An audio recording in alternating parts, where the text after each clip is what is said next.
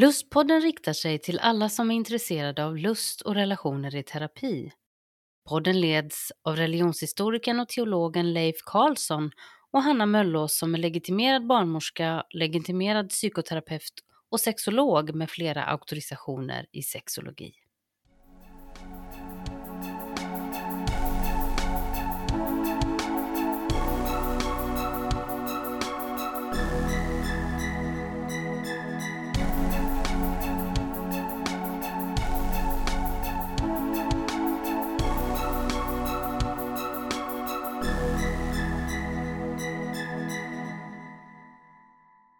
Dagens lustpodd kommer att samtala vidare kring det sista samtal med Thomas som jag hade förra veckan i lustpodden. Vi har ju nu sänt två avsnitt där han berättat om sitt liv som sexmissbrukare och i förra avsnittet så berättade han också att han i övre 50-årsåldern fick diagnosen ADHD. Och han berättade även hur han funnit katolska kyrkan och den kristna tron. Men för det här samtalet så har jag ju som vanligt min vän och kollega Leifi Peifi med mig. Välkommen! Jo. Hur mår du? Jo tack, det var bra. Det var ett nytt namn så här, som jag hade lite svårt att ta till mig. Men alltså, eh, det är fantastiskt bra det här. Jag, jag, jag är så fascinerad av att vi redan gjort 51 avsnitt. Ja, det är sanslöst. Det går fort det här. Ja, Ja. det är ett ganska högt tempo. Ja. Eh, men, men samtidigt så finns det ju så mycket att prata om och, och jag tycker det, det gör att det är lite svårt att ändra utgivningstakten på ett sätt.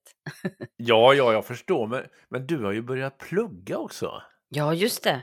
På lärar och handledarutbildningen i Linköping. Så det rullar på med en väldig fart. Men det gör ju bara att man får ännu mer idéer om vad man kan ta upp i podden. Så. Ja, jag, Mm. jag, jag känner dig nog så pass att jag tror att du tycker om det. Ja, jag älskar när det händer mycket. Eh, Mm. Men du är inte heller någon som ligger på latsidan faktiskt. Eh, när, vi, när vi pratar och, och, och sådär så tänker jag sådär att du är ju inte riktigt eh, det man kallar för pensionär. Ja, jag vet inte.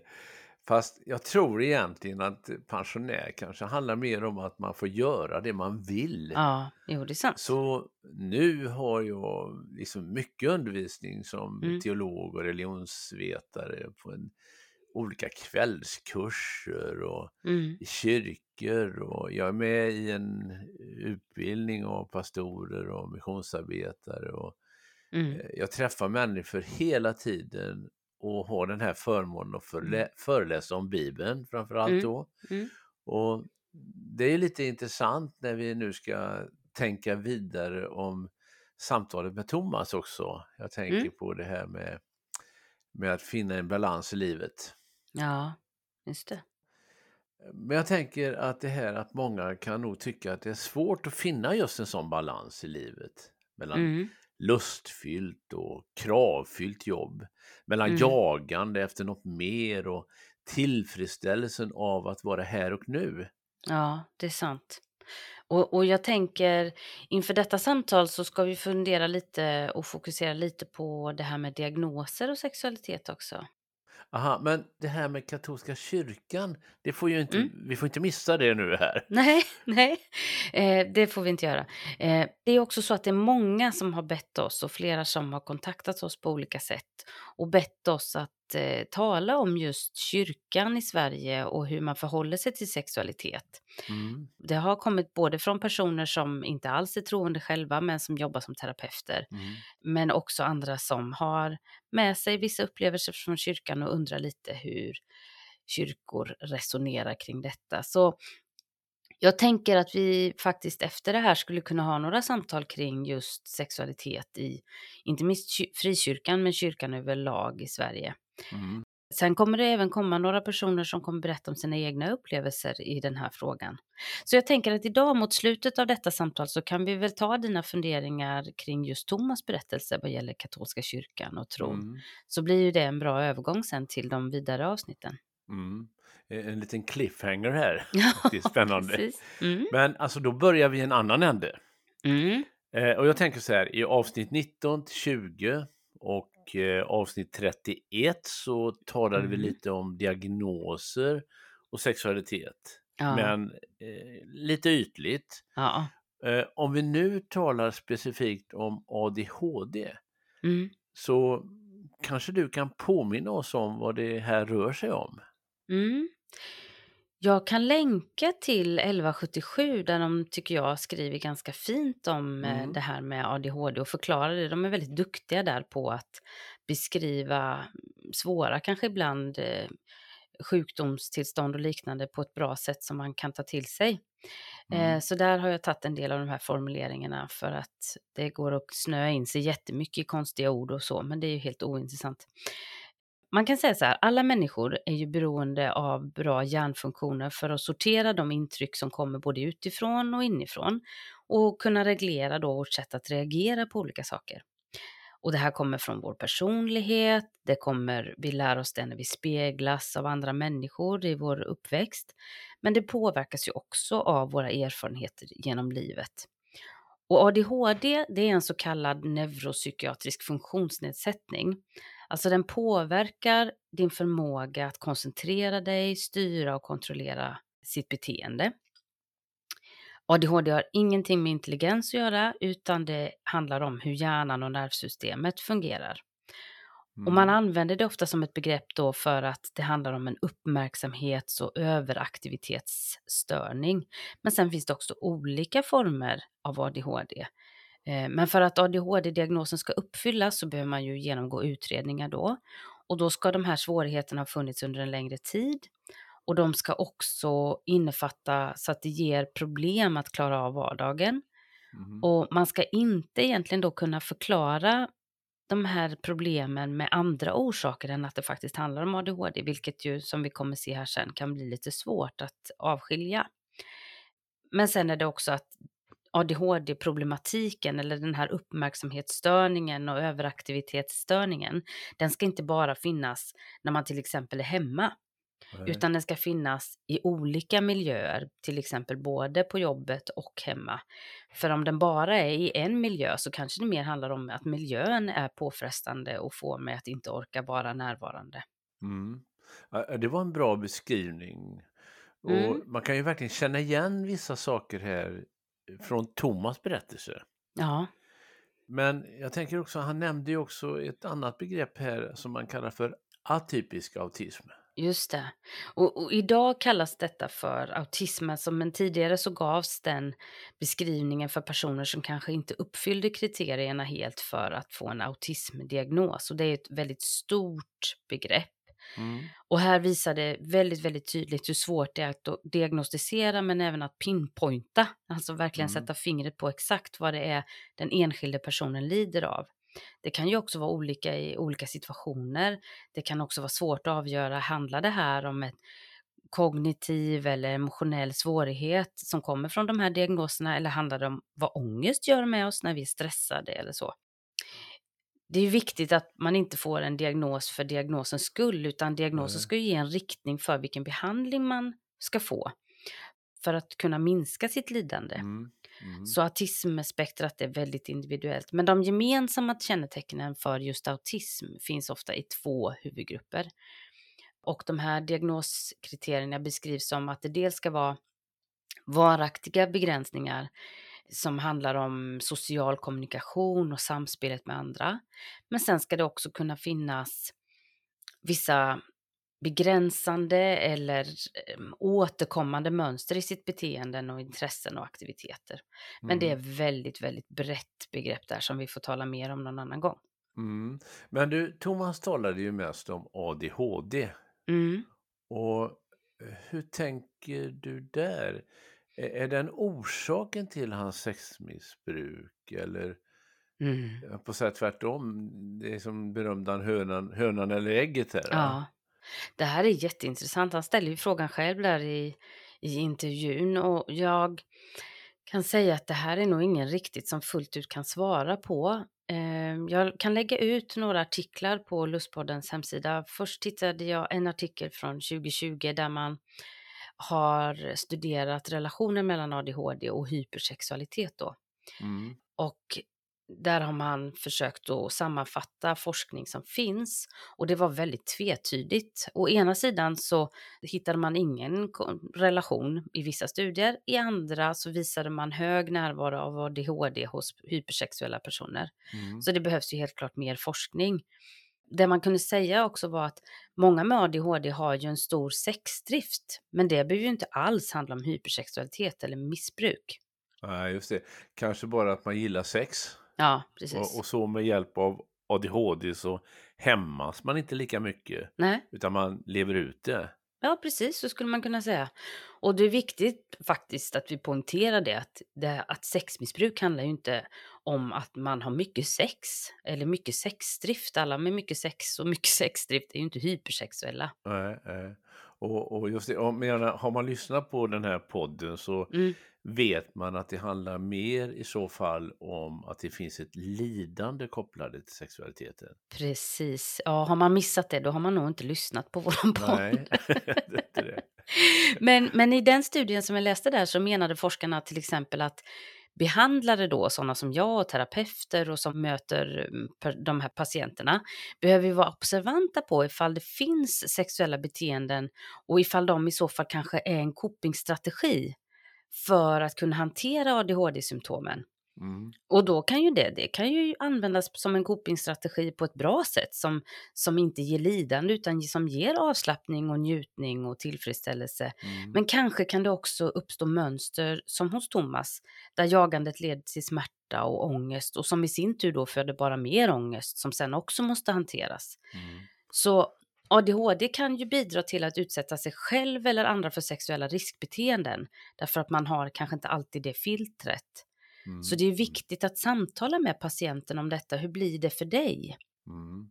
Och om jag förstår dig rätt nu så kanske man inte kan veta vad som är vad. Nej. Men man behöver samtala med personen om att liksom förstå om det här beteendet är lustdrivet eller mer drivet av att hantera ångest helt ja, enkelt. Precis. Och, och då kanske det finns andra sätt att behandla ångesten på. Ja, verkligen. Och, och, och då, det fanns en annan artikel som jag också kan lägga ut och som studerade det som man ibland kallar för komorbiditet eller samsjuklighet mellan mm. just ADHD och om det fanns andra olika beteendemissbruk, inte bara sexmissbruk utan andra missbruk som var kopplade till spel eller mat eller mm, liknande mm, hos de här, i den här patientgruppen då. Ja, och det, det knyter ju verkligen an till Thomas berättelse.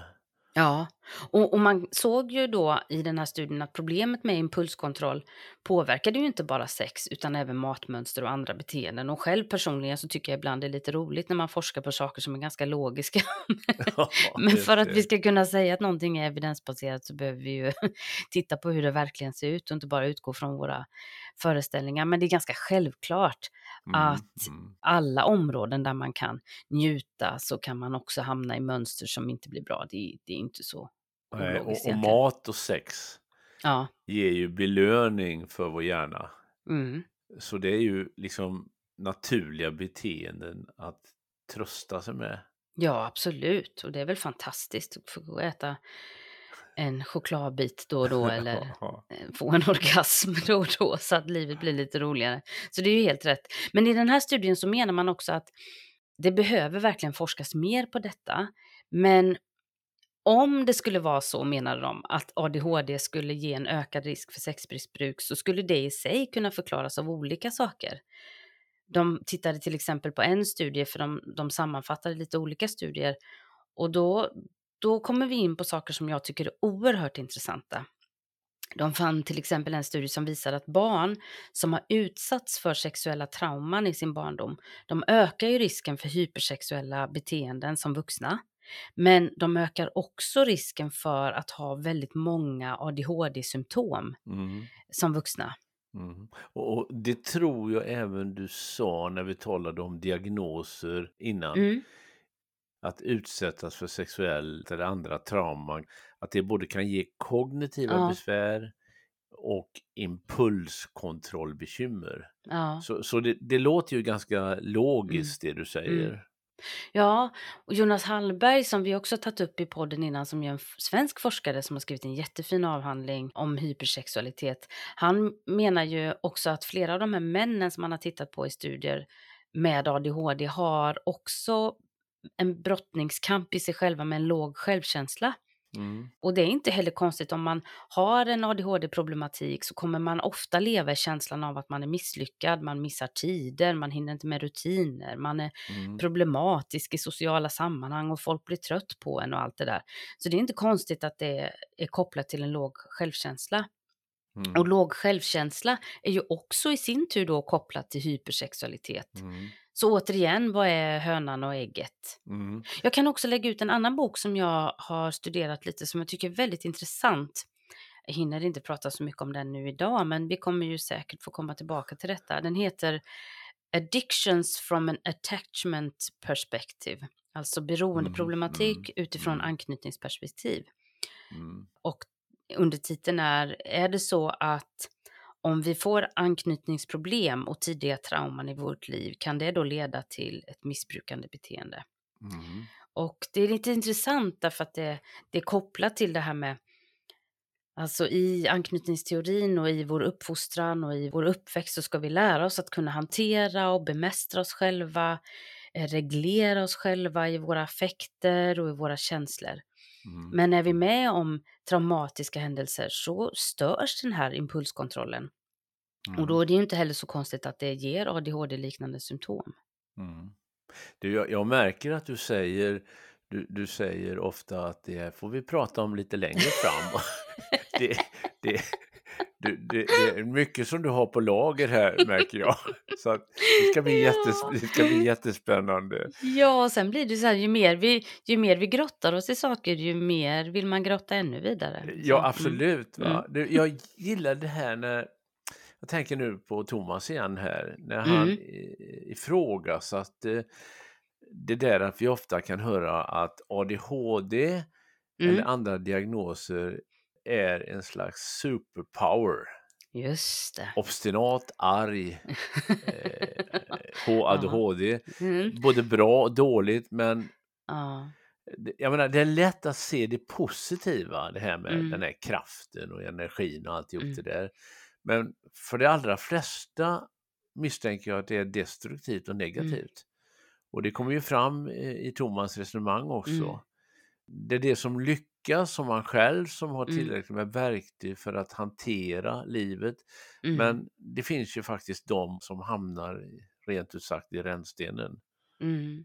En del kan, precis som Thomas, bli lite provocerade när man bara pratar om ADHD som en, en positiv kraft. Mm. Därför att mm. många brottas dagligen med de här eh, hindren som blir och de här eh, utmaningarna som hela tiden pockar på för att kunna leva ett liv som man mår bra i. Mm. Eh, men samtidigt så är det ju så att ADHD, den här aktiveringen av systemen, den har ju kunnat göra att han har tränat sig till att bli otroligt duktig i sitt yrke. Mm. Mm. Så. Men, och ibland hör man ju det där att det går trender i diagnoser. Mm. Eh, och så är det ju absolut, naturligtvis. Ju mer man pratar om någonting, ju fler får den diagnosen. Men jag har ju också terapier med äldre människor som kan säga att om min pappa hade levt idag, då hade han fått en diagnos. Eller om min mm. mamma hade gått i skolan nu så hade hon fått det här och det här. Så att brottas med beteenden eller drag som hindrar en i ens vardag och funktion, det är ju inget modernt fenomen. Nej. Och jag har också mött väldigt många människor som, precis som Thomas, själva har sökt hjälp när de känner igen sig i sina barn. När barnen mm. får mm. en utredning eller eventuellt en diagnos. Mm. Eh, och, det måste vara otroligt tufft just det här att man inte själv förstår ibland Nej. varför människor blir arga på en Nej, eller besvikna. Ah. Alltså det måste bli väldigt socialt ansträngt och ah. det är sorgligt att Thomas på slutet av samtalet konstaterat att han kanske inte har förmågan att leva i en relation. Mm. Men, men å andra sidan så, mm. så finns det liksom en strimma av hopp när han säger man ska dock aldrig säga aldrig. Nej, nej, precis. Sen tänker jag på ett sätt att det inte måste vara sorgligt heller. För jag tolkar det också som att han har funnit en ro i det. Jag Mm. tror att en del människor kan känna igen sig i att jagandet kommer från att man vill försöka passa in i en tvåsamhet Mm, som man egentligen inte riktigt trivs i. Nej. Och kanske, jag vet inte om han har gjort det, men jag vet ju många av mina patienter som jag mött som har försökt att pressa in sig i ett normativt sätt att leva. Och så till slut så måste man bara hitta möjligheter att fly från det och så har det inte blivit bra. Nej, se. Och det stämmer ju. Men jag menar bara att det lät lite ensamt. Ja, mm. För vi längtar ju trots allt oftast till relationer. ja. Och det är ju sant. Men sen behöver inte de relationerna alltid handla om att leva i erotisk tvåsamhet, Mm. utan vi kan ju uppleva mötet med andra människor på väldigt många olika eh, sätt och Mm. i olika slags relationer. Men det är sant att ensamheten är ju en, en fråga här faktiskt. Men jag tror att det som är viktigt är ju att människor får hjälp att förstå sig själva. Mm. Jag brukar till exempel uppmuntra personer som ibland kommer, de kanske inte vill göra en, en utredning, de kanske är väldigt eh, motståndare till att få en cementerande diagnos över sitt liv, Mm. men de känner samtidigt att de brottas med vissa problem i sitt vardagsliv. Och då har jag ibland uppmuntrat dem att kanske läsa på lite om olika diagnoser och se vad ger man för tips till personer med till exempel ADHD. Mm. Vad ger man för tips för att livet ska bli bättre, till exempel med att ha en struktur, lägga upp dagen, rutiner och liknande. Och då kanske en del faktiskt blir hjälpta, om du ursäktar uttrycket, bara av det faktiskt. Mm. Mm. Vissa mår väldigt bra av att få sin diagnos och man känner sig förstådd i sig själv och man känner att äntligen får man svar på många frågor. Och andra känner sig ganska uppgivna i det, för man känner att ja, men då är jag ju sån här. Då har jag ju Mm. liksom ingen Mm. möjlighet till att utvecklas, men det har ju på något sätt alla människor, diagnos eller inte. Mm. Men du, på tal om diagnoser så Mm. funderade man ju lite på det första samtalet som Mm. ni hade om hur han mådde i sin hälsa Just och det. hur han liksom vilka konsekvenser allt detta jagande fick för honom och det Mm. Kom ju faktiskt fram saker i förra avsnittet som verkligen Mm. var skrämmande. Ja, du tänker på den här stroken ja. Mm. Mm. Och, och det var väl verkligen ett sätt för hans kropp att säga nej nu orkar jag inte mer. För det jagandet som han beskrev under så lång tid i att eh, missbruka på nätterna och sen gå till jobbet och prestera, alltså det, det, det måste ju varit otroligt, otroligt eh, Mm. hälsovådligt. Och det är ju fantastiskt att även om det blir otroligt tufft, det blev ju naturligtvis jättejobbigt för honom, så skadades han inte så mycket så att han förlorade kroppsliga funktioner under en längre tid. Utan han har till exempel kunnat fortsätta med sitt yrke. Mm. Ja, det, det är ju intressant att eh, sjukdom ofta gör att vi blir påminda om vår dödlighet, Mm. vilket inte sällan leder också till att existentiella frågor hamnar i förgrunden. Nej, det som det. rör Mm. livet, döden på ett djupare plan. Mm. Och här närmar vi oss faktiskt religionernas värld. ja. ja, jag är också väldigt fascinerad över, han beskriver ju det så fint, att han jobbar ju med estetiska ämnen och, och har ju kunnat känna en högre kraft på något Mm. sätt, att han är förmedlare av en högre makt i sitt arbete och i sin Mm. utövande av sitt konstnärliga yrke. Och att han faktiskt på det sättet blir en kanal för en gudomlig närvaro. Mm. Och det är ju intressant, det talade ju även Freud om, hur konsten har en fantastisk förmåga Mm. att öppna upp oss för det sinnliga, det mystiska, det icke-vetande som vi behöver vara. Alltså vi behöver mer av det i våra liv för att inte bara bli de där biologiska robotarna. Mm, mm. Det, det är sånt man kan kalla för gudomliga gåvor som Ja, finns i oss. Men du, han, han, ta, Mm. han talade ju även om att han via SLA ja, fick, som han sa, duscha i självrannsakan. ja. Underbart beskrivet. och, och att han börjar finna den där personen han känner att han lämnade en gång. ja precis. Han säger ju det här att en missbrukare sätter alltid sig själv först. Ja. Men nu börjar han modigt kunna, som man säger då, komma tillbaka till den person som han en gång var. ja, Han, han uttrycker det också på det sättet att det är den person som han, som han borde vara. ja. Och då är det ju inte heller konstigt att vi söker oss till högre krafter. Eh, någonting som finns utanför det här liksom, eh, materiella som vi ser här och nu. För, för i den resan att lära känna sig själv och att finna den personlighet som man vill vara så Mm. kan vi ju känna oss väldigt små och vilsna. Mm. Och, och nu, nu är vi verkligen, det är intressant, här, nu är vi verkligen Mm. inne på mitt område här. Ja, Som precis. religionshistoriker och Ja. teolog. Alltså när han kommer in på kyrkan så säger han Mm. att kyrkan kan bli en krycka.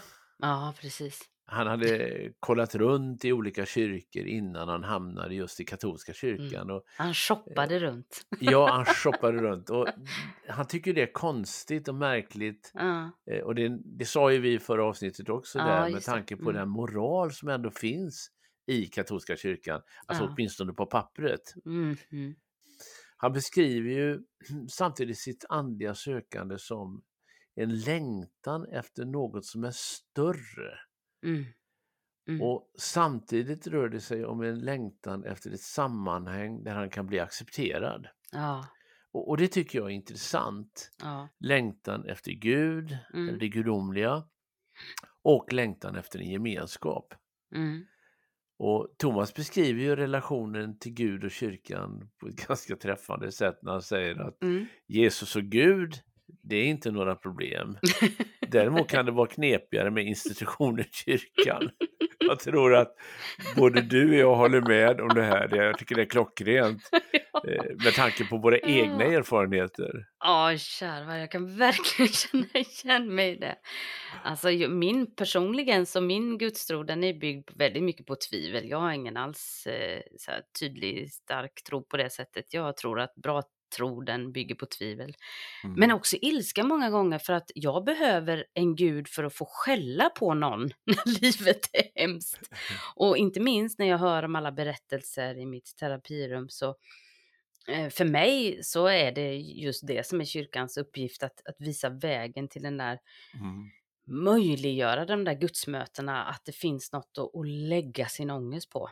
Mm. Men där kanske kyrkans fyrkantighet ibland har blivit för svår för Mm. många människor som känner att de inte får plats. Så, så det är ju spännande att han har valt just katolska kyrkan, som du säger, med sin fasta struktur och sådär.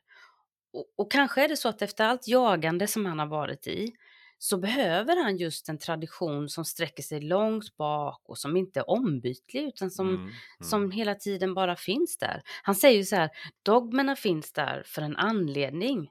Men sen finns det ju även ett liv man måste leva. Mm. Ah, det är ju en underbar beskrivning alltså. Mm. Eh, jag tycker det är jättefint. Och det är också det är väldigt gott att en person som har varit så i jagandet kan finna en tilltro och ett lugn i det här med tysta retriter. Mm.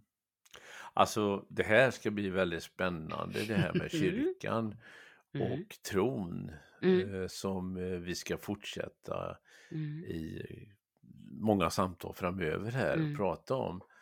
Och hur kyrkan har hanterat sexualitet. Mm. Men du Hanna, Mm. för att sammanfatta lite nu. Mm. Vad har du för tankar kring Thomas berättelse och hur det eh, berör terapeuter? Ja, det är en jätteviktig fråga här tycker jag. Och särskilt nu när vi har hört hela berättelsen som Thomas har delat med sig så blir det så tydligt att han talar om missbruk när det gäller sexualitet och relationer och svårigheter i sociala sammanhang. Han pratar om hur han har hamna- hamnat i andra kontrollerande beteenden kring vikt och mat och han talar om ADHD och sen talar han även om konstnärligheten och hur den har öppnat upp honom för existentiella frågor och frågor kring Gud och tro och kyrka som också har eh, aktualiserats ännu mer i och med stroken och tanken om dödligheten och livets mening och sådär. Och för mig blir det så påtagligt om att hur farligt det är när vi som terapeuter utbildar oss på en sak.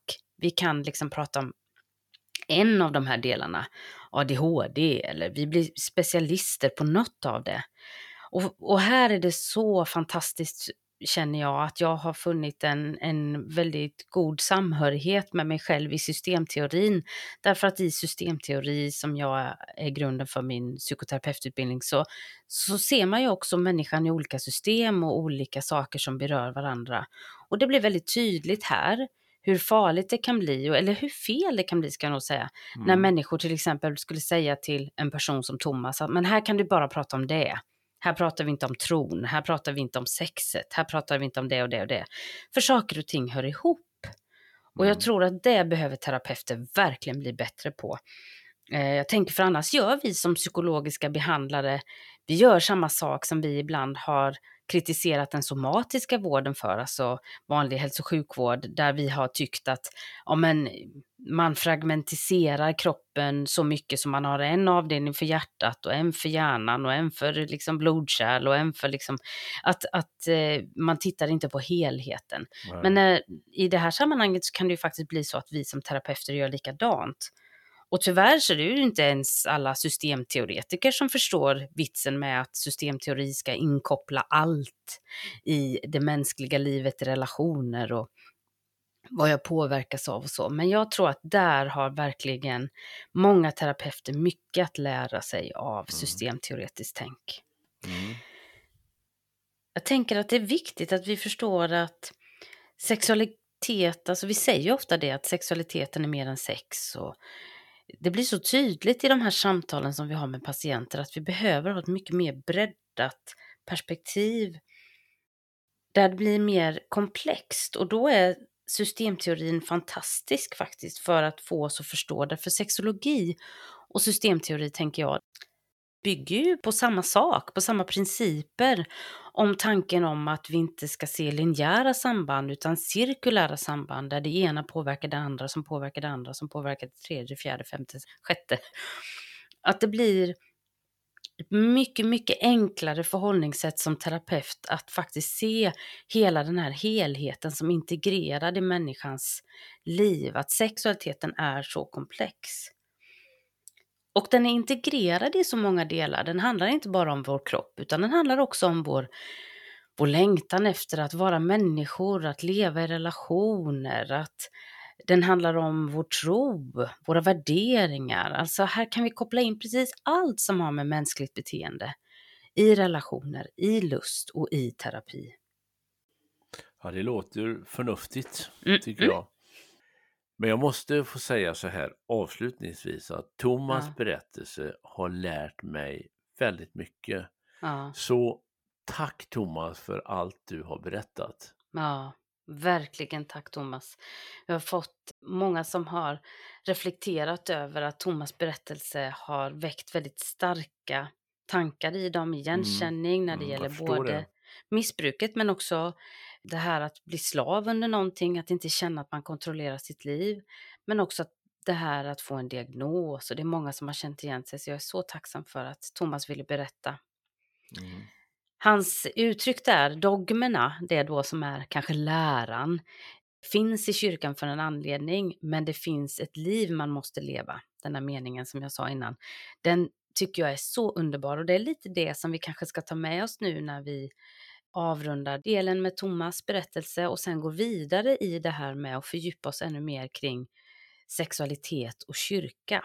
Mm. Och för den oinvigde och de som inte vet så pågår det egentligen inom de, särskilt inom de frikyrkliga sammanhangen men även inom Svenska kyrkan, en ganska stor debatt om hur ska kyrkan förhålla sig till sexualiteten? Vad ska man ha för sexualetisk undervisning eller ståndpunkt?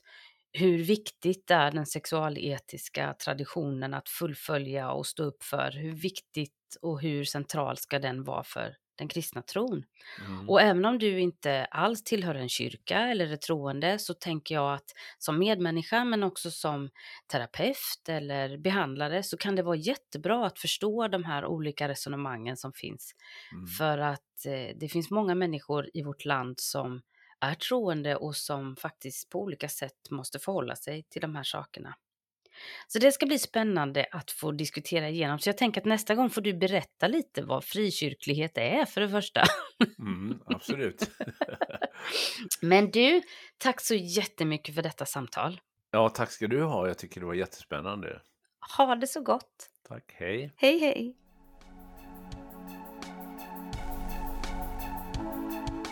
Du har lyssnat till Lustpodden. För mer information och tips från programmet så hänvisar vi till lustpodden.se. Där kan du också kontakta oss om du vill vara med och berätta din berättelse om lust och relationer i terapi. Signaturmelodin är skapad av Johan Nilsson och redaktör och producent och ansvarig för klippning är Julia Linde.